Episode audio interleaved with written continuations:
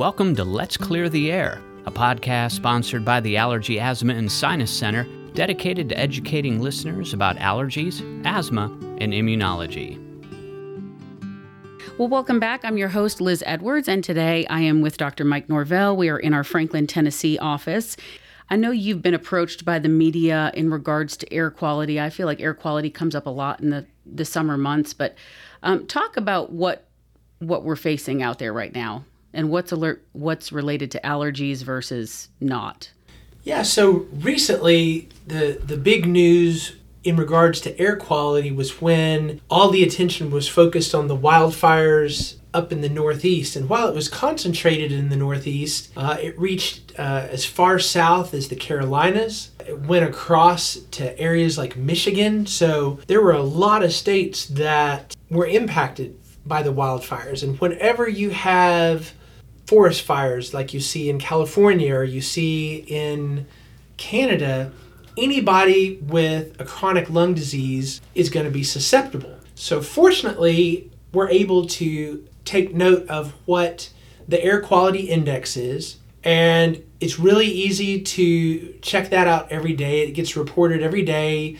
Uh, you can Google it on your smartphone. You can see reports on the nightly news. Mm-hmm. And they'll usually report it just based on color. And so if it's green, it's going to be like green lights go. So if the air quality index is in the green, then there's nothing to worry about. Air quality is great.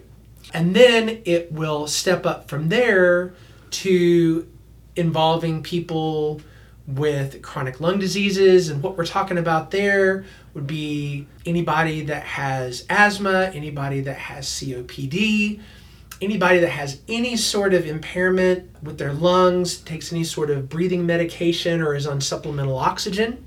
And then also people like the really young or individuals that are older. The reason for that is because when kids are born, for the first number of years of their life, their lungs are still developing, so their lung mm-hmm. function isn't completely 100% like you'd see in a normal, healthy uh, youth or adult. And then as we get older, we have just normal age related decline in our lung functions. The interesting part is if you look at the air quality index, they actually reported purple, which uh, I've never seen before, and that was up in the Northeast related to the wildfires. And that's essentially anybody, everybody, even people with healthy lungs, should avoid any amount of exposure for any period of time outdoors because the air quality is so poor. Mm-hmm.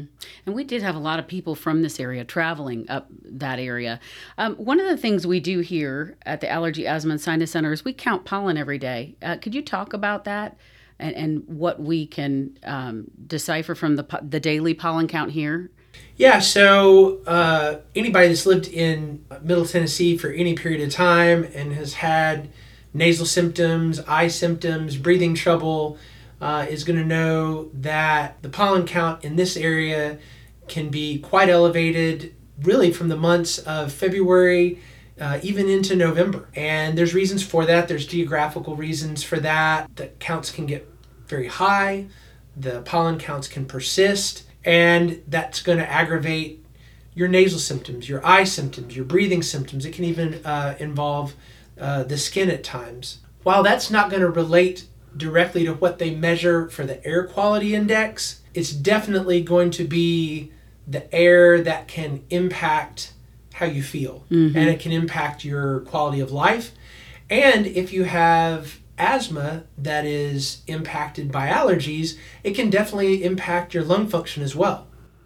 Does the rain help with this or does it make it worse? You know, we have these like pouring afternoon thunderstorms. Yeah, and so there's no real general rule. The reason for that is because there's some pollens that will get washed out after that, and then there's some pollen that you'll see those counts go up after a rain. In addition, you can see during certain times of the year when uh, there's more moisture in the environment, the mold counts can go up as well there's no real general rule as to rain makes it better, rain makes it worse.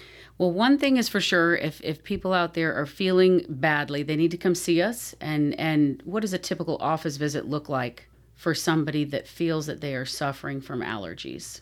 Well, in regards to allergies, the good thing is that we have tests that we're able to do in the office where the skin test can be applied. That can be in adults, it can be in children, and we can know in as little as 15 minutes what you're allergic to.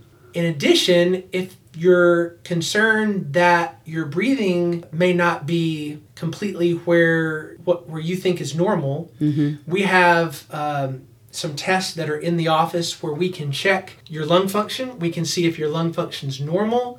Uh, we can see how your lung function responds to um, certain inhalers that you might benefit from as well. Sometimes it's one thing that's bothering you, sometimes it's another thing, sometimes it's both. So we can assess both problems with allergies, we can assess problems with your breathing, and we can see if both of those are playing in with each other. Thank you, Dr. Norvell, for being with us today. And you can also uh, log on to our website at allergyasc.com and book an appointment. Thanks so much. Thank you. We hope you've enjoyed this episode of Let's Clear the Air. Please consider following this podcast and remember, if you want helpful and accurate information about allergies and asthma, our allergy experts are here to clear the air.